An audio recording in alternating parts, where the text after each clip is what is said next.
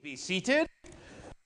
Uh, I'd like to read to you this uh, evening uh, just a short passage from Paul's letter to the Romans. And um, picking, picking up in uh, uh, verse 16 for context, as he's going to be explaining the reason that we need grace in our Lord Jesus Christ. Why? We need to hear the gospel.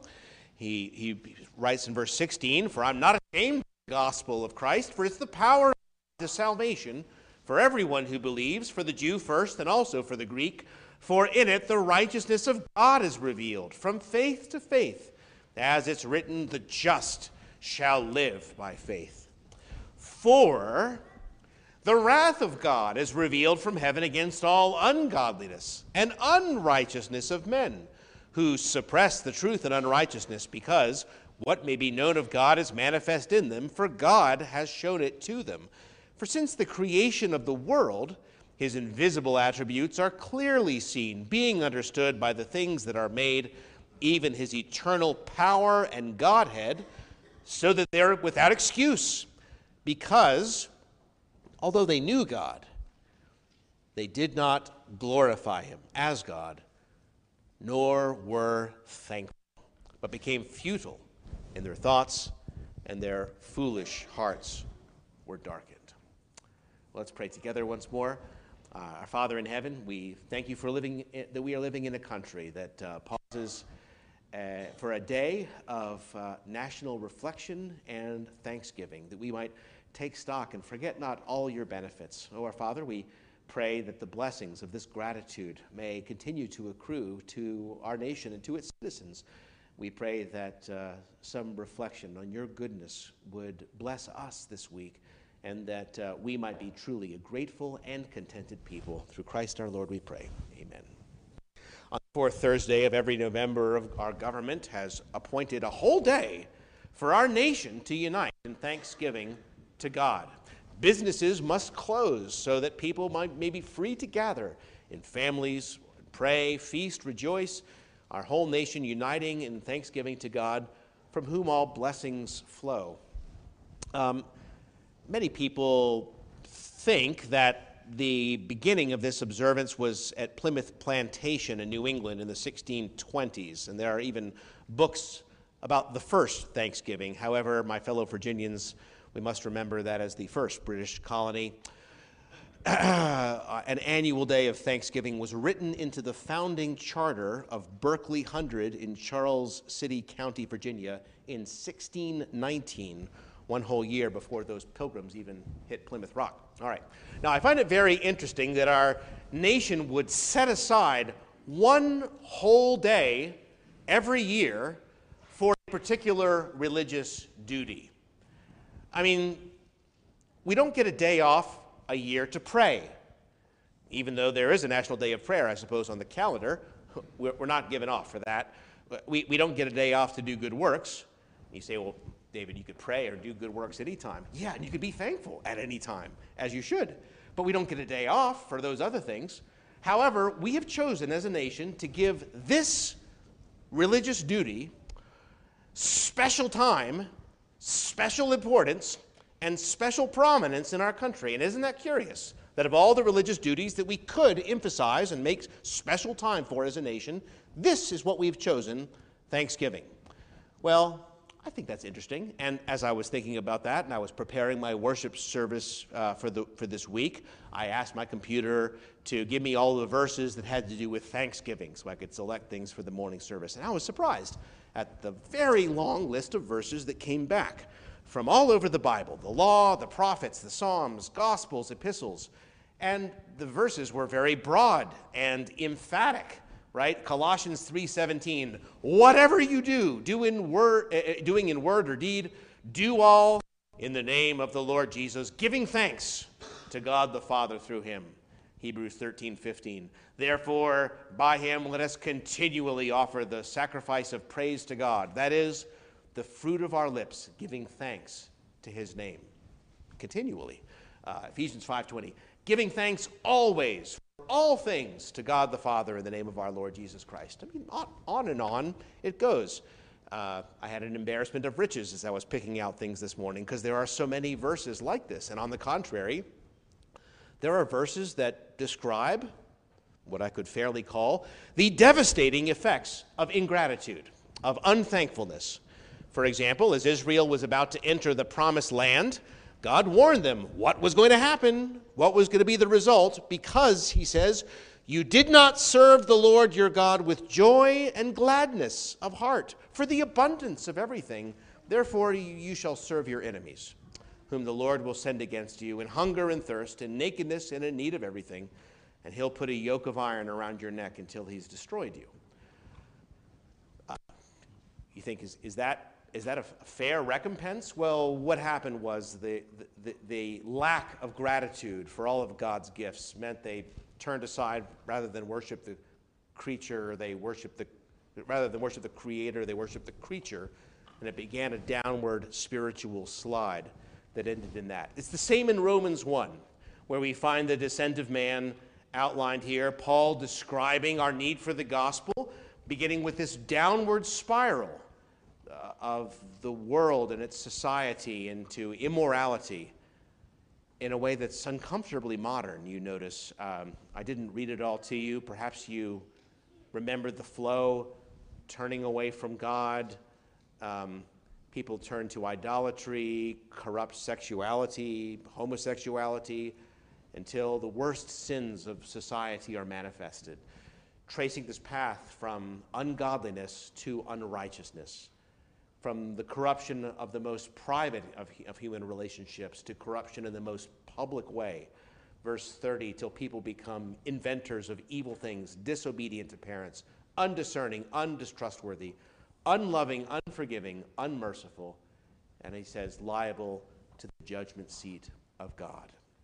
Here again is the path from unthankfulness to ungodliness to unrighteousness to the worst of judgments. So, where did we go wrong? I'd like to speak to you uh, about Thanksgiving today um, in a roundabout way. I'd like to uh, uh, open up for you the, the, these few verses I read to you about why it is um, human societies take a wrong turn and how it is that we as Christians must find the way back. I, would like to say first from this passage that, that all people know that God is good and has been good to them. All people know that God is good and has been good to them. Um, why does Paul here say that everyone knows God? Well, verse 19, what may be known of God is manifest in them, for God has shown it to them. God has revealed himself to everyone, not only through all the things that we see, but even in our instinct of, of who we are and um, everywhere we look design, purpose, wisdom, glory people know that there is a God and a good God. People know, even more than that, he says in the coming verses, we're reminded that we know that God is good and patient and just, but he is the righteous judge of the world. And although we suppress these truths and unrighteousness, we instinctively know what our sins deserve, namely death. For God has imprinted such essential facts on our minds. Um, Michael Brooks, not a religious man at all, re- reported on some research in recent days in an article in the New Scientist. Brooks writes, quote, "It turns out that human beings have a natural inclination for religious belief." Especially during hard times. It seems that our minds are finely tuned to believe in gods. He, he reflects on why this might be. He says it's a curious evolutionary adaptation that must somehow allow us to survive. But he says that a great many studies have now confirmed this. Researchers have found, in his words, quote, children tend to spontaneously invent the concept of God without adult intervention. Uh, describing a number of studies where people that have been raised with absolutely no religious environment, when asked questions with the children, they know answers. How do they know such a thing? He refers to studies to show that people instinctively believe not only that there is a God, but it, his design and purpose and intentions in the world, in morality, right and wrong, in life after death, in the spiritual nature of uh, creatures and in divine judgment, among other things. I mean, we don't need studies or reports from the new scientists to know this, but, but, but I think it's, it's curious that, that even, even unbelieving people, when they ask unbelieving children these questions, they, they get the right answer. All that to say, this is the point. People not only know that God exists, they know that God is good. They know that God has been very good to them. He's made us, He's the source of every blessing. He's given us life and breath and all things. Paul begins telling the country folk in Lystra, we, we prayed it this morning, that you need to turn from these useless idols to the living God who made heaven and earth, the sea, and all things that are in them. He, he's, in bygone generations, allowed all nations to walk in their own ways. I mean, he didn't bring, the, bring his foot down upon you the moment you turn from his ways, right? He's been patient with you in wrongdoing. Nevertheless, he didn't leave himself without witness. He did good, gave us rain from heaven, fruitful seasons, filling our heart with food and gladness. He's able to say to, to people you see that he's, he's just met, you know that God has been very good to you and generous and patient. He hasn't left himself without witness. Acts chapter 17, same thing. Paul starts with God our Creator. The, the poets already demonstrating that they know the truth of these things, that God made from one blood every nation of men to dwell on the face of the earth. He's determined our pre appointed times, the boundaries of our dwelling, so that we should seek the Lord in the hope that we might grope for him and find him, though he's not far from each one of us. For in him we live and move and have our being, as some of your own poets have said, for we are his offspring. Therefore, since we're the offspring of God, we shouldn't think that the divine nature is like gold or silver or stone and so forth. Um, so, my point to you is this um, you certainly don't need a Bible to know God or to realize that you ought to be thankful to Him. The very heavens declare the glory of God. The firmament shows His family, His handiwork. Day to day they utter speech, night to night they reveal knowledge uh, it, it continually testifies to us without and within that there is a very good God who made this world. God reveals himself to us. Why? Well, he says here that we might grope for him and find him, though he's not far from us. He doesn't want us to be ignorant of the most important truths of life about him or about ourselves. He wants us to know him, he wants us to know where we came from, he wants us to know the one to whom we owe our lives and everything, and the one for whom we ought to be living them. He wants us to know the true meaning of things, that things that are most precious in the world, the things that make our lives important and worth living, that all of these have come from the heart of the living God. Man's problem is not that he doesn't know anything about God. The problem is that what he knows in the pa- passage, he suppresses. That it's not that God hasn't been good to us. The truth is, he's given us everything, but we choose not to keep that in mind. So, verse 18, suppressing the truth and unrighteousness leads us to our second point. Not only do people know this good God, that all people are without excuse for their unthankfulness. We're talking today about an inexcusable sin. This is how Paul puts it. People are without excuse because although they knew God, they didn't glorify him as God nor were thankful. I told you all some time ago about what happened to uh, Wayne Grudem, seminary professor of some note. One day, when, years ago, he was heading home for the holidays from college. He was sharing a ride with some other students, and uh, two were in the front uh, he and uh, another girl from school were in the back. He was a Christian, she was an atheist, and it was an interesting con- conversation as they talked back and forth for a while about why he believed and about why she didn't believe. Well, they drove and drove. They were driving through the night. They both fell asleep in the back, and suddenly on a, on a bridge, the driver hit an icy patch of road. The tires lost their grip and they both bolted awake in the back seat with the car spinning on the icy bridge. The girl, in fear, cried out, Oh, Jesus, help us! And uh, as it happened, the, the, the car turned around and stopped, and everyone was fine, didn't hit a thing. They, they went on their way. And the two in the back seat had a little laugh. Wasn't that curious? Somehow, in that very moment of life and death, she not only believed that there was a God, but it seems that she, they, she, she knew that he was omniscient and omnipotent. In other words, that he could hear her in the car and help her if he wished. And presumably from her upbringing, she even cried for help and mercy in the name of Jesus. That illustrates the truth of the passage that even if we suppress the truth about God, we, we can't really put it very far out of our minds. It's, it's always there, just waiting to pop back up. In fact, uh, some of you know Greg Monson used to use this illustration of that uh, kids game in the pool, which you've probably played with a ball. Um, you ever taken the ball and you, you try to hide it underwater? Maybe you try to sit on it and uh, you pretend that you don't have the ball. Ball? What ball? I don't have a ball.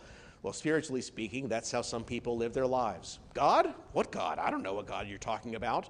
But then, as soon as they're knocked off balance a little, that knowledge pops right back up to the surface again.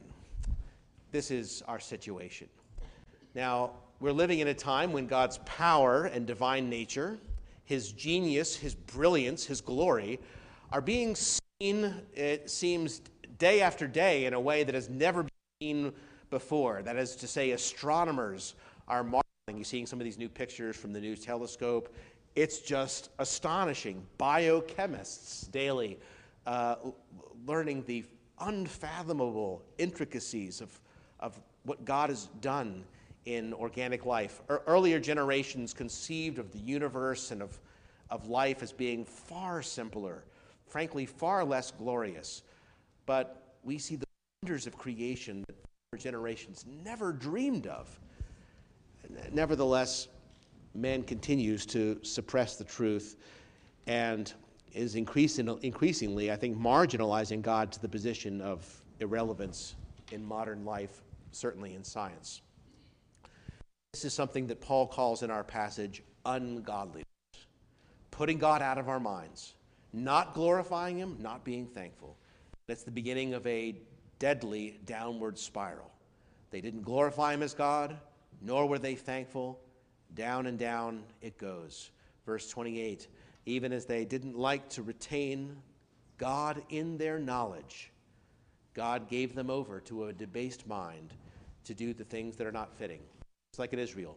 Fine, you don't want to thank the Lord for all of his gifts? Well, why don't you serve your enemies instead? not glorifying Him as God and not being thankful are the beginning of this terrible descent into sin, individually and as a society. And I put it to you that glorifying Him as God and being thankful are also the way up, the way out. But only in Christ will our eyes be opened. It's easy for us to forget all of God's benefits. Even Christians can be unmindful. Sinclair Ferguson, whom I encourage you to read this morning, he writes Christian people too can be swept along in a spirit of discontentment that surrounds them. Perhaps we've lost the ability that earlier Christians had to discern the difference between being contented with the world, which we can never be, and being contented in the world, which by God's grace we should be. I think this is an excellent distinction. As wonderful as this world is, if we try to seek our contentment from this world, ultimately we're going to be disappointed and we're worshiping the creature rather than the creator. Where is your contentment coming from? This world will never give you all that you want to satisfy you. You were made for something more. And that is what we have received in Jesus Christ, God's indescribable gift. Christian, remember how much you have to be thankful for. Well, all people know that there is a good God who's been good to them, and all people are without excuse for their unthankfulness. And so, we sang earlier from Psalm 103, this will be my final point to you, that we are to bless the Lord, O our soul. Forget not all his benefits. It's been said that gratitude is a thermometer that indicates the state of your spiritual health. How well uh, are you doing spiritually? Well, check your attitude of gratitude. Well, more than a thermometer, it's medicine for the soul. We are to forget not all of his benefits, but, as he goes on to say, much more, we are not to forget the Lord himself, the one who has done such great things for us. Remembering the Lord, glorifying him, being thankful to him, is the way out of this downward spiral. We read in Luke's gospel about some lepers, 10 of them that were healed, only one returning to give thanks to Christ. Nine of the lepers were no doubt super excited that they had been healed, but only one was excited about the healer. And many people, you know, want something out of God, but we as his people must want God above all. Many people are happy simply if they can get what they want we cannot truly be happy until the giver is ours. This is critically important for us as Americans.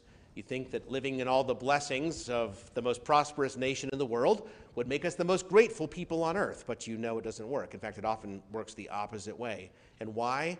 The answer is given in our passage. It's not that we don't have plenty to be thankful for, it's that we've forgotten the one to whom we're to be thankful to. And therefore, there is a downward spiral in our society, and a deep and abiding sense of contentment is eluding us. Back in the 17th century, a minister named Jeremiah Burroughs preached to his congregation in Holland a series of sermons that were later published in a book, still in print, by the way, Banner of Truth. It's called The Rare Jewel of Christian Contentment. To be content with the Lord, that is a jewel. But he's right, it is a rare jewel and one that we should treasure to possess. True contentment, he proves, is not related to our circumstances. Before they fell, the fallen angels had heaven itself to dwell in and the immediate presence and favor of God, but they were not content.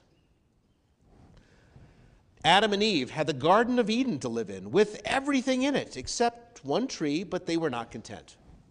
Ahab had his throne and kingdom, but so long as Naboth's vineyard was not his, he was not content. Haman was the favorite of the Persian king, but so long as Mordecai sat at the gate, he was not content. His point in multiplying the examples is that contentment is not a passive state of mind in which we simply accept or are happy with whatever comes into our life. It's an active state of mind in which we choose to see the very circumstances of our lives as God's handiwork, the things that He is using to fulfill His great purposes to bring us grace now and glory in the future. And what we ever, whatever we might have or not have for that matter, if we have the Lord, we are a grateful and contented people thanking the Lord, as I said earlier, for grace more than for gifts. In conclusion, the Bible reminds us that gratitude is a, a, cure for a great many ills of our souls. Paul writes about how it's a cure for anxiety. Be anxious for nothing, but in everything by prayer and supplication with thanksgiving. Let your requests be made known to God. Gratitude is the key to church unity. You know how often bitterness and contention will disappear when we give thanks for all that we have. Paul writes, Let the peace of Christ rule in your hearts, to which indeed you were called in one body, and be thankful. The peace of Christ, not referring to the inner peace, but to the peace with our fellow believers as we have the peace of Christ in thankfulness in the church. Well, in summary, the Bible teaches us as Christians to give thanks in all things, having his special promise that all things are working together for good to those who love God, to those who are the called according to his purpose, for whom he foreknew, he predestined to become to the image of his Son. All things are not good, but all things are working together for good if you love the Lord. And this is to be the source of our great thankfulness, no matter what we might have at the present moment. Uh, in uh, William Law's celebrated book, A Serious Call to a Devout and Holy Life, we read If anyone would tell you the shortest, surest way to all happiness and all perfection, he must tell you to make it a rule to yourself to thank and praise God for everything that happens to you. Could you work miracles, you would not do more for yourself than by this thankful spirit, for it heals with a word, and it turns all that it touches into happiness. This week, we are blessed with a whole day set aside by our government for one particular religious duty. I think that's unusual. I think that's wonderful. A day that we might pause, reflect, and come back in gratitude to God the giver. And we remember that He has given us many gifts, but ultimately the world and all that is in it will pass away. And if we seek contentment from such things, we are going to be doomed to failure and frustration. But these many good things in creation are to lead us back in thanksgiving to God the giver. And if we have Him, who has given us all things, then we can be satisfied no matter what's to come. And he says, I will never leave you nor forsake you. Well, let's pray. Our mighty God, our Father of mercies, we again give you humble thanks for all the goodness and loving kindness that you have given to us in Christ. We thank you for our creation that we've spoken of earlier, of all that is wonderful in your world that you have made for your preservation and providence, for all the blessings that has flowed to us in this life, but above all, for your immeasurable love for redeeming us in Jesus. And now we pray this week that you would give us such an awareness of your mercies, such awestruck, thankful hearts, that we would spontaneously show forth your praise, not only with our lips, but also our lives, and that we would give ourselves up more to your service, walking before you in holiness and righteousness, knowing that this is your calling for us, and that all these events of life, good and ill, cannot separate us from your love, but must conform us to the image of your Son. We pray that you would bless us, therefore, through Jesus Christ our Lord, with whom you and the Holy Spirit have everlasting honor and glory throughout all ages. Let's stand together and sing from the Blue Book, number 108A God, my heart is steadfast, 108A. Let's stand as we sing.